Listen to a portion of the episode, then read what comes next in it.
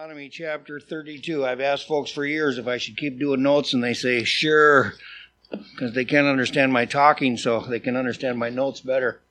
But uh, it's helpful for me to know when to start and when to stop, and I hope it's helpful to you in some small way. I don't preach much out of the Old Testament because I wasn't raised in a pastor's family. I got saved till I'm 30, but I do like studying in the Old Testament a lot, and I'm still learning and growing. And this particular text tonight, Deuteronomy 32, is, of course, um, in my Bible, it's called Moses' Song. This is his uh, final message or song to the people of Israel, and he's about ready to pass the mantle on, mantle of leadership to Joshua. And so he writes this song. It's recorded for us, this song. Now you understand in Hebrew it would probably make sense as a song, but you and I are reading it after the Hebrew has been translated to English, so it's a little, it doesn't come across as a hymn to us, but it is, it is to them. And so, uh, the title here of the message is Consider Your Latter End. And you'll see in verse number 20, and he said, I will hide my face from them. I will see what their end shall be. For they are a froward generation, children in whom is no faith. And then if you look down in verse uh, 29. Oh, that they were wise, that they understood this, and that they would consider their latter end. And so I start out by asking the question when you are 90, will there be anything that you will regret? Have you considered your latter end? I'm not talking about the end that you're sitting on, I'm talking about the end of your life. Will you have any regrets or will you have any things that you wish you had done. You know, I've always thought that each believer, and Pastor can check me on this tomorrow, but I've always felt that each believer is a type or a picture of Israel. Uh, you know, when God saved us, we became His children. And when God saved us, we really fell in love with His law. And He gave us a new life. And when we got saved, we weren't so connected to this planet Earth as we are connected to the better country that is to come, and that's heaven. And so I look at this and I look at where the Lord has placed us. Less than 5% of the world's population live in the U.S., which includes us. And what percentage of that are saved people? And so you can see there's really, really, really a slim chance that you and I even ended up here. But in His grace and His goodness, He's saved us and He's uh, keeping us secure and He wants us to learn as much as we can. Uh, believers like Israel, they rise and they fall and they sometimes they backslide and uh, sometimes there's a lot of pressure. Israel's been in the news a lot in the last week. Pastor's airplane ticket to Gaza is getting cheaper and cheaper as the days go by. But it's a scary time over there. Uh, I think the number of Palestinians that have died are over 200. And you got to realize that every time one person dies, about 100 people are affected. And I think there's, I don't know how many Israeli people have died, but it's, it's, it's a hot time and a dangerous time and a delicate time. And believers, you and I, like Israel, we get attacked all the time from all sides. I mean, who likes an outspoken Christian? Just go downtown and try it out. Stand on the corner there by Cubby's or whatever that place is and take your Bible out and start preaching. See what happens.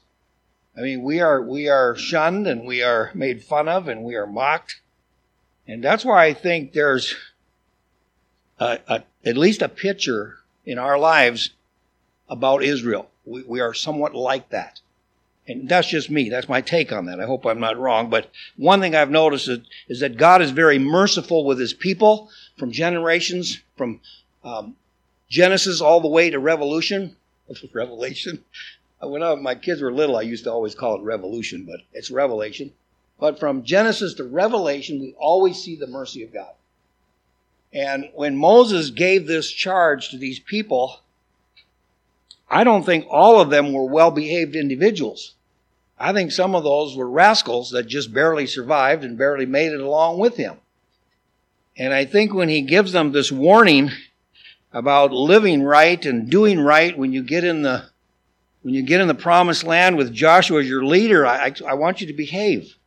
And so he gives them three things I think that, uh, that are stern reminders to these people as they enter into a, a new land and a new life. And that is to watch out for pride. That's Roman numeral one. Because Israel's pride led to their own punishment. Israel's patriotism was lacking. We see that in verse 28. And then we'll end with the poison that comes from being in the wrong place and hanging around the wrong places. The poison really is when Israel embraces too much of the world's ways. And just like Israel can be impacted by the world's ways, you and I as believers can be impacted by the world's ways as well. Now, Pastor and I didn't plan this, but tonight he sang the song, The Solid Rock. Nine times in Psalm 32, we see the word rock. I thought that was very interesting. Thought, oh, the Lord's giving me a preview here. But I'm going to show those rocks to you, and then I'm going to go ahead and pray, and we'll see what we can learn tonight, okay? Look at verse 4. He is the rock. Now, when you see rock capitalized, it's a reference to Jehovah God. His word is, his work is perfect. For all his ways are judgment, a God of truth and without iniquity, just and right is he. If you look over at verse number 13, now here we have the rock mentioned twice, but it's a small r. He made him ride on the high places of the earth that he might eat the increase of the fields, and he made him to suck honey out of the rock and oil out of the flinty rock. Now that could be, and I just say this as speculation, that could be a reference to the Word of God itself because, you know, we get our honey from the rock and we also oil being a picture of Holy Spirit's ministry. It could be. It could be a picture or a type of the Bible. I'm, I'm not sure, so don't quote me on that. Jump down to verse 15. But Jeshurun, now, uh, my research taught me that Jeshurun means blessed, and Jeshurun is a symbolic name for Israel. It's important that you see that because otherwise you won't catch who's being written here, who's being written to. So think Israel when you see the word Jeshurun. But Jeshurun waxed fat. I really got convicted by this verse because it mentions fatness three times. so I, I almost wept bitterly after reading verse 15. Let me read it. But Jeshurun waxed fat and kicked. Thou art waxen fat. Thou art grown thick. Thou art covered with fatness. Then he forsook God. That he would be Jeshurun or Israel, which made him and lightly esteemed the rock of his salvation. Capital R, so this is Jehovah. Look down at verse 18. Of the rock that he begat thee, thou art unmindful. They've forgotten about Jehovah God. They've forgotten about their father. And has forgotten God that formed thee. Jump over to verse number 30. How should one chase a thousand and two put ten thousand to flight, except their rock had sold them? Interesting phrase. And the Lord had shut them up. Verse 31, we see the, the small r rock and the capital rock. For their rock, it'd be the rock of uh, people who had given up on God, the rock of the enemies. For their rock is not our rock. They, they were worshiping a different God were following a different leadership. There were some in this great crop of people that were not as obedient as they could be. Some of them probably even um, were not truly followers of the way, followers of the Lord. It says in verse 31, For their vine is of the vine of Sodom. And then look over at verse number 37 for the last reference of rock. And he shall say, Where are their gods? Their rock in whom they trusted. So this Psalm 30 or Deuteronomy 32 is a is a song, if you will, from Moses cautioning and warning the people of Israel to be careful of their latter end, to be careful of the mistakes they might make, because when they get to the end of their life, they might have some sorrow. So that's that's kind of the setting here. Now we'll see if we can get going. Before I get into uh, verses 26 and 27, there are 10 characteristics of backsliding, and Moses did not want the people to backslide when they got to the new country. He wanted them to behave. That got alliterated by accident.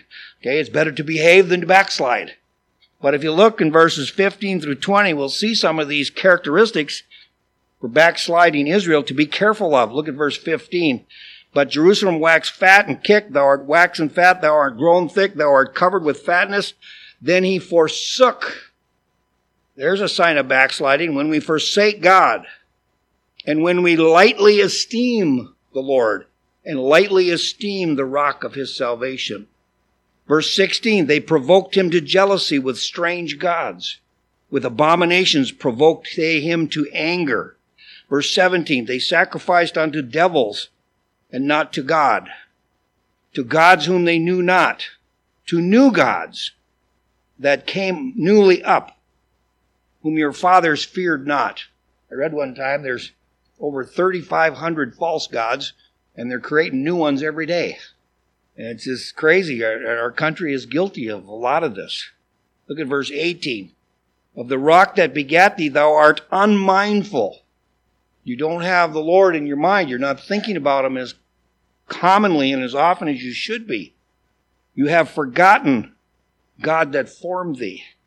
Verse 19, and when the Lord saw it, he abhorred them because of the provoking of his sons and of his daughters. And he said, I will hide my face from them.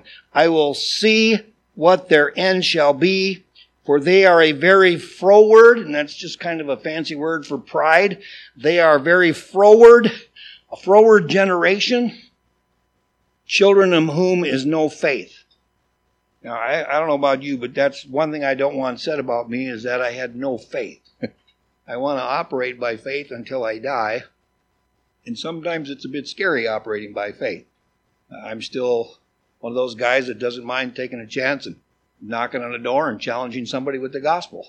And uh, I do that in faith. I don't know what they're going to do. Uh, yesterday, one of the house movers that moved Eddie Waldner's house, he, he got lost in the trailer park. And I could see he was lost, so I, I chased him down in his big truck. He was a big old ape, big guy. And I chased him down, and I had Micah with me. He said, "Micah, what are you doing? What are you doing? Leave him alone. Don't don't bug him." I said, "Mike, I just want to help the guy." So finally, when I got up to this guy, I said, "Hey, I bet you're looking for the Waldner home, aren't you?" He said, "Yeah, probably." I said, "Follow me. I'll take you to him." Now, anytime you step out in faith and step out of your comfort zone, it's a little intimidating because you're not sure what might happen.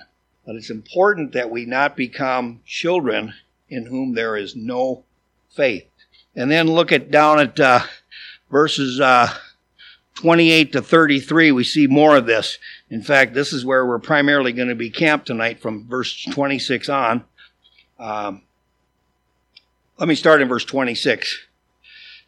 I said I would scatter them into the corners. I would make the remembrance of them to cease from among men. Were it not that I feared the wrath of the enemy, lest their adversaries should behave themselves strangely, and lest they should say, Our hand is high, and the Lord hath not done all this. For they are a nation void of counsel. These, these would be the, the people that captured Israel and the people that are trying to torment them, and these are the enemies of Israel. They're a nation void of counsel. Neither is there any understanding in them. And uh, I don't know how you see the media, but I look at the media and I say, man, this pictures them pretty well. They don't seem to understand us believers at all. They just seem to lack understanding of our of our what our nation really needs. Oh, that they were wise, it says in verse 29, that they understood this, that they would consider their latter end. If some of these people would think about the damage they're doing to our country, they would probably reverse course. How should one chase a thousand and, and two put ten thousand to flight, except their rock had sold them and the Lord had shut them up? For their rock is not our rock, even as our enemies themselves being judges. For their vine is of the vine of Sodom and the fields and of the fields of Gomorrah. Their grapes are grapes of gall, and their clusters are bitter. Their wine is the poison of dragons and the cruel venom of asps. Roman number one, Israel's pride led to their own punishment. Their enemies scattered them. Their enemies scattered them. And as a result, Moses is saying, if you're not careful, you will lose your strength and you will lose your will to survive as believers. You will lose your faith and you'll end up swallowing back into that humanism and that worldliness. And he says, uh, Watch out that you don't become proud, because if you do, not only will you be scattered, letter B, your enemies cause their testimony to cease. The testimony of the believers would be rendered ineffective. And the same thing will happen to our country when pride enters in. Uh, pride cometh before a fall. That is true individually, that is true collectively as a church, and it's true nationally as a nation. When our nation becomes arrogant and proud and self sufficient and we just become braggadocious and give no glory to God, watch out. Pride cometh before a fall. I've always thought it was interesting that the center letter of pride is the letter I, and the center letter of sin is the letter I. But be encouraged, the center letter, the center letter of revival is I also. So uh, it's possible for God to still revive his people and to still work with the remnant that wants to be faithful and wants to be true to him. So, under Joshua's leadership, folks, don't become proud. That's the message. Second message or second warning to the people of Israel was to watch out for your lack of patriotism. Israel's patriotism was lacking. They are a nation You See where we get the word patriotism? They are a nation void of counsel, neither is there any understanding in them. They became a nation, letter A, they became a nation void of counsel. They would not listen.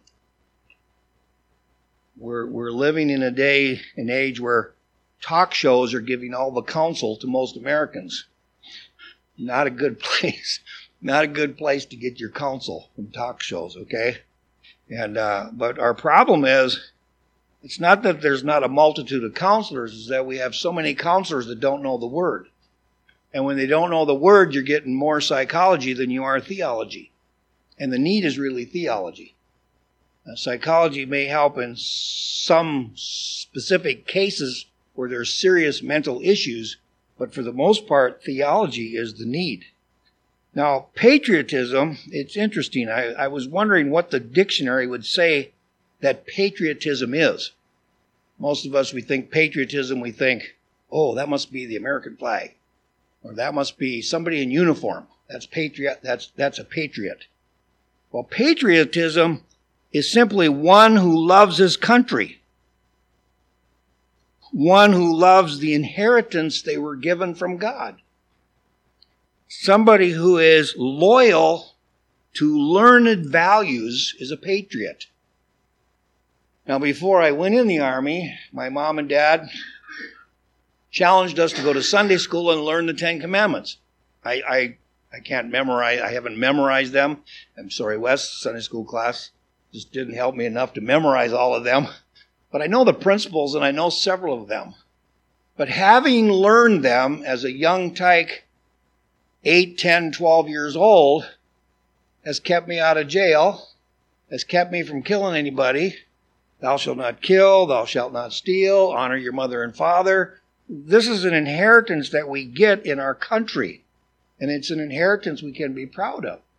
Uh, Jeremy and I were sharing with somebody Jeremy will tell me who it was, the other night, and we talked about the importance of putting your child in church. Now, these people haven't been coming, but I said, you need to put your child in church. Do you know that only 2%, no, how's, how's it going? 2% of everybody that's incarcerated, only 2% went to Sunday school and church. So the other 98% that are in jail never learned these basic principles that they could have got when they were in elementary school about behavior. And these are the kinds of things that make us patriotic. It's okay for a Christian patriot to say pledges on Sunday morning in Sunday school. That's good because those little verses, those, those pledges that we say, they become ingrained in the child's mind. And he begins to think about those when he starts going down the wrong road. I hope there's a part of me that says it's too late, but I don't want to be in a nation that is void of godly counsel. In the multitude of counselors, biblical counselors, there's wisdom, and we need that. Secondly, here, letter B, uh, they became a nation void of understanding. The enemies of Israel have no understanding. They're not going to comply with the principles of God's Word.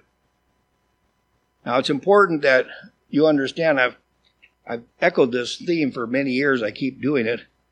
We have three aspects here we have knowledge, understanding, and wisdom. And it's important that you know that they're not the same. There's knowledge first, knowledge gives us understanding, and then we have wisdom. Let me illustrate it for you. If I told a little girl, three years old, that the coffee pot is hot, don't touch it. She now has knowledge. Okay? If I show her that the coffee pot is hot and, and I have her touch it with her fingers, now she has understanding. Okay? When she doesn't go near the coffee pot and doesn't, and keeps her fingers safe, now she has wisdom. And that's the way it works. God gives us knowledge first, and then we look at that knowledge and we say, oh, you know, we kind of test it. God's right. And then when we get away from it and don't even hang around that foolishness, that's wisdom. And, and that's what Moses wanted for the people of Israel, and that's what God wants for us. And, and we don't want to become void of that. I want so much. You know, I've got three married daughters, tried our dead level best to give them knowledge so that they would have understanding, so when they got older, they would make wise choices. Now, they didn't always succeed but they're not in jail and they're not dying of cancer. So I'm happy. I'm happy with that. And they're they're for the most part they're all still in church. They're not shining stars in the church. They're, I I've got one daughter that's a pastor's wife. I've got another daughter that's she's a bookkeeper in a, in a RV place, and I have another daughter that loves carpentry, but right now she's homeschooling her three little kids. And she goes to the jail on once a week and she talks to the lady inmates about how to behave, and how to live for the Lord. And I think when a nation forgets our roots and forgets our patriotism and how important it is, then I think we're in trouble. When the football NFL started not respecting our flag, I just wept over that. That grieves me. It hurts me. Because if there's no respect for the flag, pretty soon there's going to be no respect for the Bible There'll be no respect for the church. So we need to be really, really careful here that we don't lose our patriotism and our loyalty to some learned values, okay? We want to love our country we want to love the inheritance that God gave us. And the last one here, oh, I forgot the little note there. The same thing will happen to us, that's the U.S., no pun intended. Same thing will happen to the United States when we abandon God and His Word. We must learn to love it. We must learn to teach others to love it as well. So we don't backslide into being unpatriotic. And the third of Israel's problems was uh, some of the poison that they took into their system. And uh, right above the word poison, I have the world's ways. I just wrote that in. Because what happens is we end up getting wrong information from the wrong crowd, and then we end up in trouble. Their rock, letter A, was not the rock of ages. Look at verse uh, 31. For their rock is not as our rock, even our enemies themselves being judges. Um, good people have imprisoned themselves by not going to the right rock. Um, believe it or not, we have relatives whose last name is Rock. We have some rocks in our family. But uh, there are people when they when they abandon the, the rock of the Bible, when they abandon Jehovah God as their rock, they actually imprison themselves and end up with a latter end that is not very glamorous and it's not very glorifying to the Lord. Um, their vine, letter B, was not the vine of grace and blessing. But look what else, look what they get in verse 32. Instead of instead of grace and blessing, they get gall and bitterness. For their vine is the vine of Sodom and of the fields of Gomorrah. Their grapes are grapes of gall, and their clusters are bitter. Their wine is the poison of dragons and the cruel venom of asps. Is not this laid up in store with me and sealed up among my treasures? Now, the conclusion here is that we've got to, as a as individuals and as a church and as a nation, we've got to stay focused and we've got to prior, prioritize. We dare not forget our latter end. We dare not forget the future because the future is ours to kind of um, work with. It's ours to pray about. Uh, the future is important to me, not for my sake, but for my kids and grandkids. You know, I think, man, as messed up as the world is, what's going to be for my little grandkids that are 8, 10, and 12 years old? And so, for their sake, I have to be concerned about the future. It's important.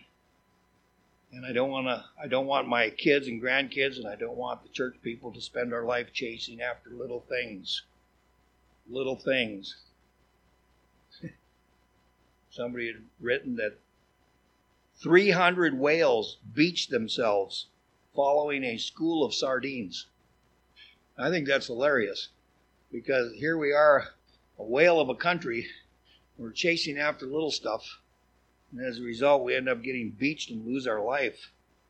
But uh, I don't want to lose my focus, and I don't want to not prioritize the Word of God in my life.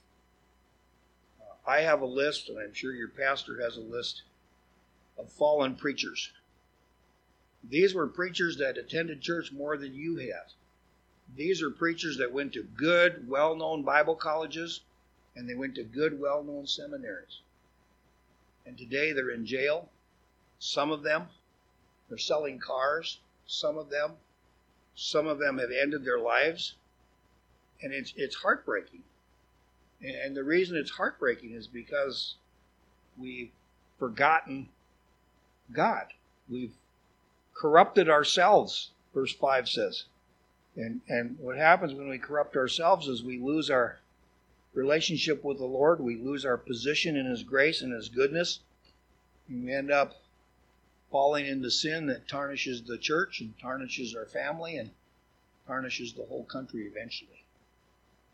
Now, I don't know if that's what you get out of Deuteronomy 32, but as I was doing my Bible reading last week, I said this is something that I need to share because I'm a little afraid that our country is following that path of destruction. And uh, we need to pray hard for America. And we need to pray hard for our churches. And we need to pray hard for, for the believers that you know and love because our latter end and their latter end might not be so pretty if we don't. Okay? So that's my challenge for the evening. I hope it was helpful. Let's have a word of prayer and we'll let you go. Father, thank you for love.